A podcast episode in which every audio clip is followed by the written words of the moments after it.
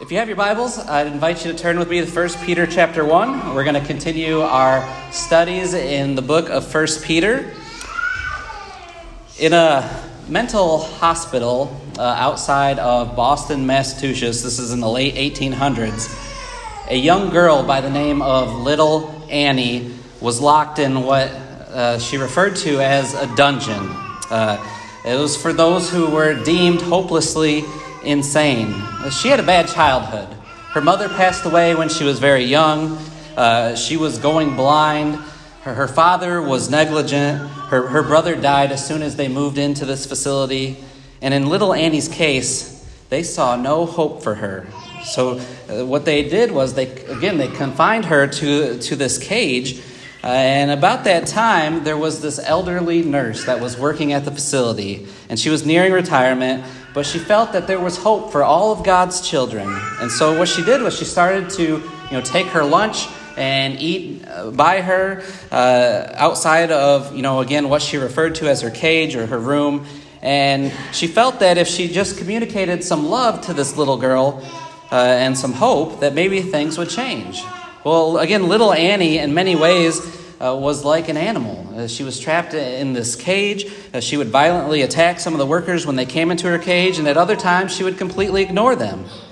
Well, one day, uh, this nurse happened to bring brownies and sat at them outside of her room and just left. And she noticed the next day that the brownies were gone. And so she would do this day after day after day visit when she visited, bringing these brownies to the little girl. And it got to the point where the institution actually saw a change in this little girl.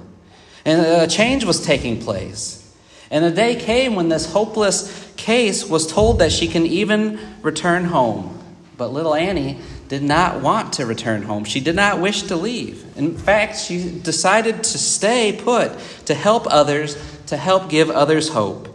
And this little Annie, the, this girl by little Annie, uh, is who we know as Anne Sullivan. Uh, Anne Sullivan, who taught and nurtured and gave hope to a younger Helen Keller, uh, who went on to do great things in the, lit- the realm of literature. She gave her hope. And we understand that we are all hopeless without Jesus Christ. And I hope you noticed that in last evening's uh, sermon when we looked at the first half of 1 Peter. It's Jesus that gives us hope. That's the message that we read about in 1 Peter. Uh, through those trials, through those sufferings that we're going to go through as Christians, we have hope. And again, that's what we focused in. We focused in the joy of hope. We can have joy being those chosen exiles of God, that we were chosen, uh, that we were born again. You know, we're born again into this new family. We have the joy of, of suffering, as, as strange as that may sound, but that strengthens our faith in this life. And also, we, we saw the joy of the great blessing of salvation, the salvation that the angels long to look for. And Peter is strengthening our hope in Christ. They needed to get through the persecution of their day, and we needed as well to get through the struggles of our day. And so, as we continue on in 1 Peter, uh, notice in verse 13, the, the word there that begins this section, the second half of 1 Peter, is the word therefore. And again, uh, whenever we were in school and we saw that word therefore, our instructors always uh, pointed out we need to understand what it is there for. And so we sort of point ourselves back to the previous 12 verses uh, when Peter was talking about that such a salvation exists for us, a grace, again, that even the prophets, the angels did not understand. And so, therefore, Peter is going to continue after giving us all of these different points of why we should hope or why we have joy in our hope. Now he's going to tell us how we are to conduct ourselves because of this hope. And so, what we're going to notice tonight is what Peter says, again, as hopeful Christians, we should react to such grace. And so, let's begin verses 13 through 16 as Peter begins this section by telling us we need to conduct ourselves in holiness. Peter writes, Therefore, prepare your minds for action. Keep sober in spirit. Fix your hope completely on the grace to be brought to you at the revelation of Jesus Christ. As obedient children, do not be conformed to the former lusts which were yours in your ignorance, but like the Holy One who called you, be holy yourselves also in all your behavior, because it is written, You shall be holy, for I am holy. Peter begins by saying, Prepare your minds for action. Keep sober in spirit. Maybe your translation, uh, maybe you're reading from the King James, New King James, and I like what the translation here says. It says, Gird up the loins of your mind. You know, uh, we'd, ha- we'd have to know something about that culture to kind of understand uh, that text. But what he's talking about, you know, during that day, uh, the men and women, they, they wore loose, flowing garments, you know, designed to protect from the wind and the, the heat, the aridness of that climate. And they were very comfortable uh, wearing these garments, but, uh, but they were quite bulky when you needed to move, when you needed to get from point A to point B quickly. And so, what you had to do uh, if you needed to get to point A to point B very quickly, you had to gird them up. You had to, you know, strap them up, you tie a belt around it or a rope or something. Gird them up. And again, he says, uh, gird up the loins of your mind. To be a Christian, again, is more than being comfortable. We need to be ready, he says. He also says, be sober in spirit, sober minded. You know, that, that's, we're not affected by anything. Obviously, a lot of times when we think of the word sober, we think of, uh, of alcohol and drugs, and of course, that fits the context here. Uh, be sober in spirit. Uh, do not let any of these things affect your mind, but it also, it more broadly, determines or uh, talks about being in self control, exercising self control. Be sober in spirit, and fix your hope completely on the grace that is to be brought to you. Again, that word hope, the confident expectation, uh, because Peter says it's going to be realized one day. You remember that passage in 1 Corinthians 13 where Paul says, uh, But faith, hope, and love, uh, you know, these, th- these three abound, but, uh, you know, love is the one that's going to last forever. And that's true, right? Because uh, when, when, our hope, when our faith is realized at the return uh, of Christ, you know, we'll no longer need that hope. We'll no longer need that faith but it's love that will continue on. But as we are here still in the flesh, still here on earth, uh, Peter continues by saying that we need to fix our hope completely on the grace to be brought to us at the revelation of Jesus Christ. And then, as verse 14, uh, he uh, talks about being obedient children. You know, that was one of those hats we talked about a couple of weeks uh, ago about the Christian, being obedient children. But he says there, don't be drawn back into, or don't conform to the former lusts of the flesh you performed in your ignorance. Not that you were dumb, uh, but that you, you were void of God's word. You didn't know any better at that time, Peter says. You know, he doesn't necessarily list right here what those are, uh, but he does later in chapter 4, verse 3, and obviously we'll get to that at a later point. But Peter writes in chapter 4, verse 3 For the time already past is sufficient for you to have carried out the desire of the Gentiles, having pursued a course of sensuality and lust and drunkenness, carousing, drinking parties, and abominable idolatries. You know, he says, no longer let these things conform you. Uh, put them out of your lives. But rather, verse 15 and 16, your behavior needs to be holy. Just like God is holy, He is the standard. He is the basis for our ethics and morality, the holiness of God. You know, holy, uh, that word holy basically means to be set apart. There's a lot of different words in Scripture that basically come from that same uh, root word uh, sanctify, sanctification, uh, saint, holiness. You know, all of those words, you know, in the broad sense means to be set apart.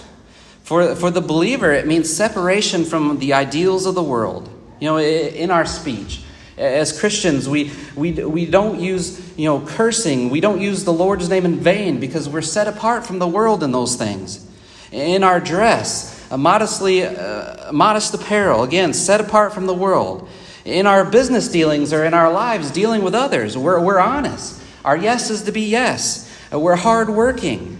Again, we are set apart from those uh, in the world. Again, holiness does not mean perfection, but it means, again, to be different, to be set apart. And God says, You are to be holy, for I am holy.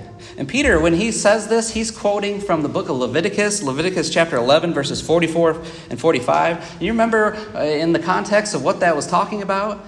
It was talking about the dietary restrictions of the Israelite people. Uh, that you shouldn't eat such and such because it's unclean, and here's what you need to eat because these things are clean for you. Why? Why did you know God give these laws to the Israelite people? You know, maybe it was because of the idolatry that was practiced during that time. Maybe it was a distinguishing mark for his people, again, to be set apart. Maybe he was promoting the general welfare of the people. You know, pigs were scavengers, and so that's why they were sort of on that unclean list. You know, don't eat uh, pork uh, during that time. But again, God was giving them these rules for them to be holy because God is holy. We might ask the question this evening can I be holy? Well, it must be possible since Peter commands it of us to be holy. In fact, the Hebrews writer in Hebrews 12, verse 14 says we are to pursue holiness because without it, no one will see the Lord. And brethren, we need to conduct ourselves in holiness. Let's, let's continue on with Peter's thoughts here in verses 17 through 21. He writes If you address as Father the one who impartially judges according to each one's work, conduct yourselves in fear during the time of your stay on earth knowing that you were not redeemed with perishable things like silver or gold from your futile way of life inherited from your forefathers, but with precious blood, as of a lamb unblemished and spotless, the blood of Christ. For he was foreknown before the foundation of the world, but has appeared at these last times for the sake of you, who through him are believers in God, who raised him from the dead and gave him glory, so that your faith and hope are in God. Now he says, uh, conduct yourselves in fear. Uh, notice there in verse 17 that he refers to God as both a loving father and an impartial and awesome judge. You know, both of these offer incentive for us to live holy lives, righteous lives. You know, children want to please their father, right? And, and so we want to respect authority. And then the, on the other hand, the judge has the authority to, to, to set us free or to lock us up. And, and so Peter says, So if you address him as Father, if you call God your Father, then conduct yourselves in fear while on earth. You know, he's hearkening back to uh, verse 2 when he called them aliens or exiles. You know, while you're here on earth, while you're wandering around, this world is not my home, but while you are an exile or a stranger in this land, conduct yourself in fear.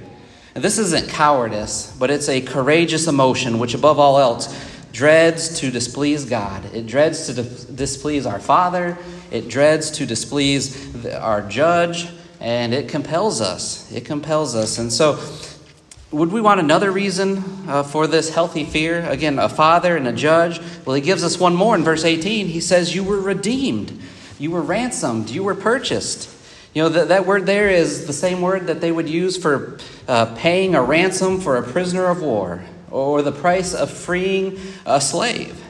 You know, we see this sort of going on right now in, in the wars that are going on in the world. You know, if, uh, if someone is captured by the, the opponent, uh, by the enemy, uh, you, can, uh, you can redeem or uh, purchase or ransom back some of your own captives. But that price, Peter says, wasn't simply silver and gold. Uh, the price to buy back wasn't things that were perishable.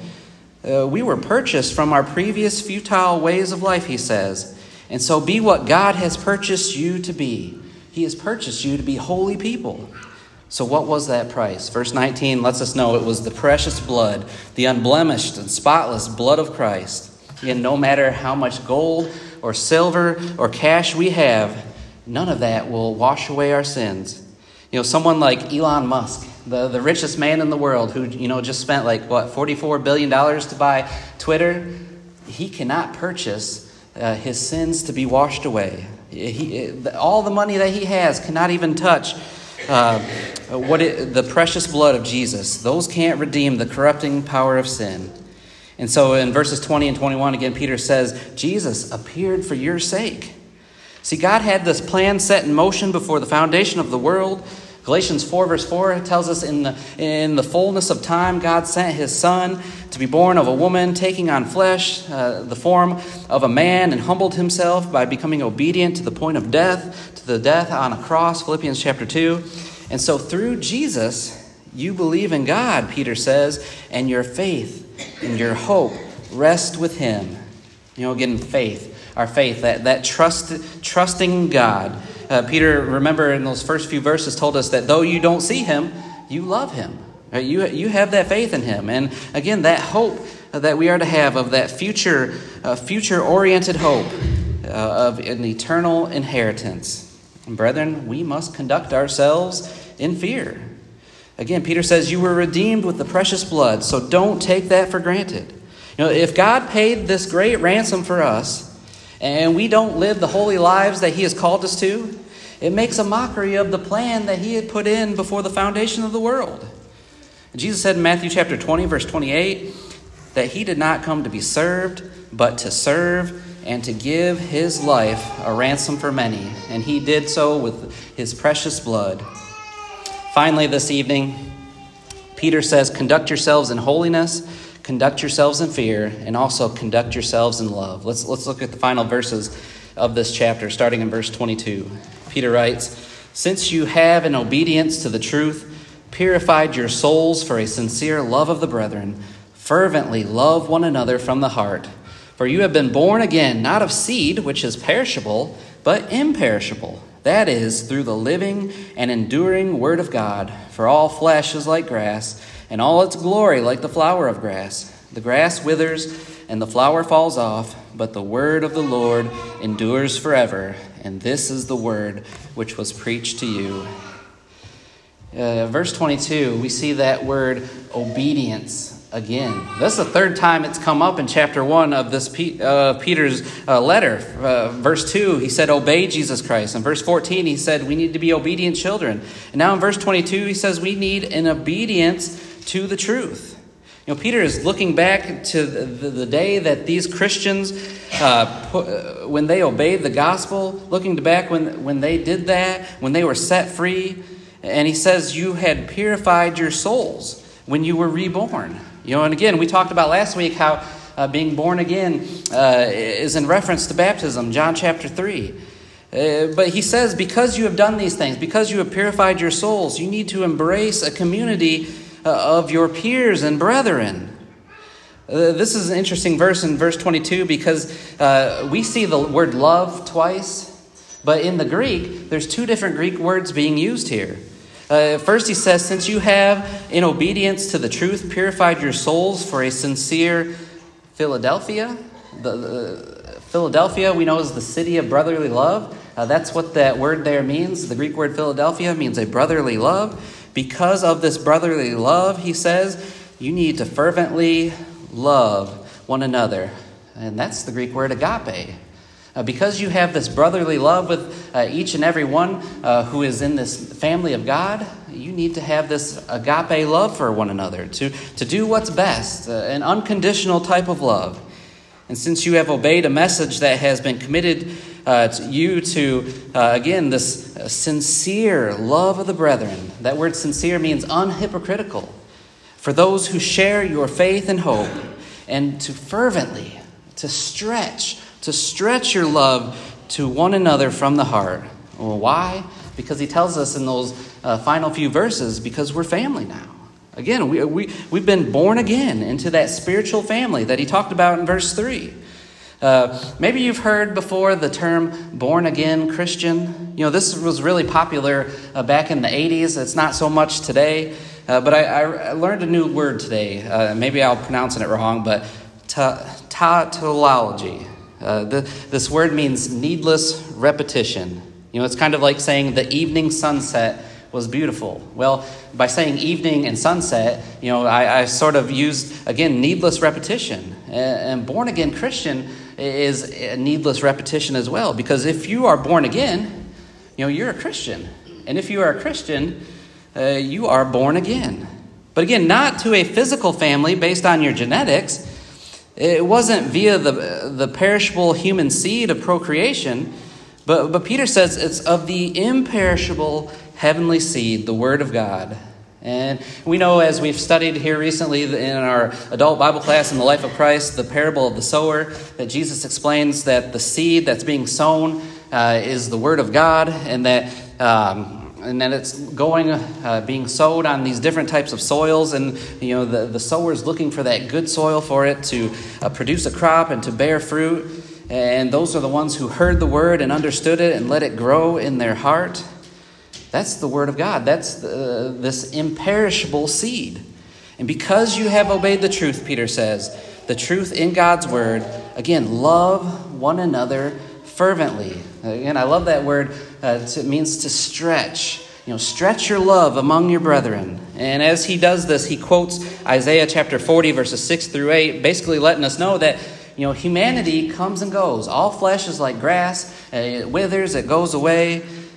But God's word never fails. And so when we are born again, when we are born into this family, this spiritual family, we enter into the ultimate family structure where God is our Father, where Christ is our brother, and we have countless other brothers and sisters, again, who have been born again.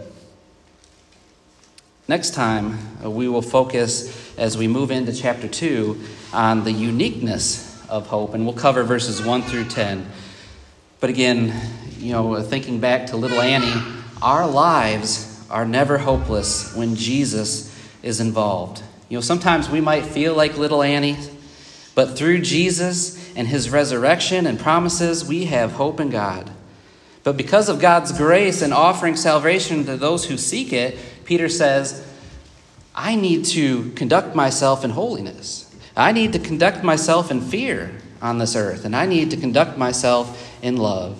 And again, uh, the, these verses should ring uh, to us this evening in 1 Peter chapter 1 verse 16, you are to be holy for I am holy. And again, how do I do that? By girding up the loins of my mind.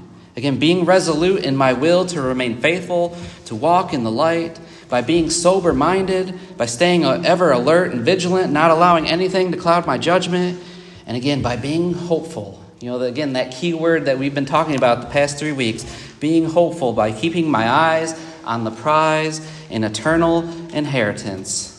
And that, uh, brethren, concludes our, our, our look at the, the, uh, the chapter of 1 Peter. This evening, as we offer the invitation, maybe you have not realized that hope, that, that hope that, again, is only in Christ.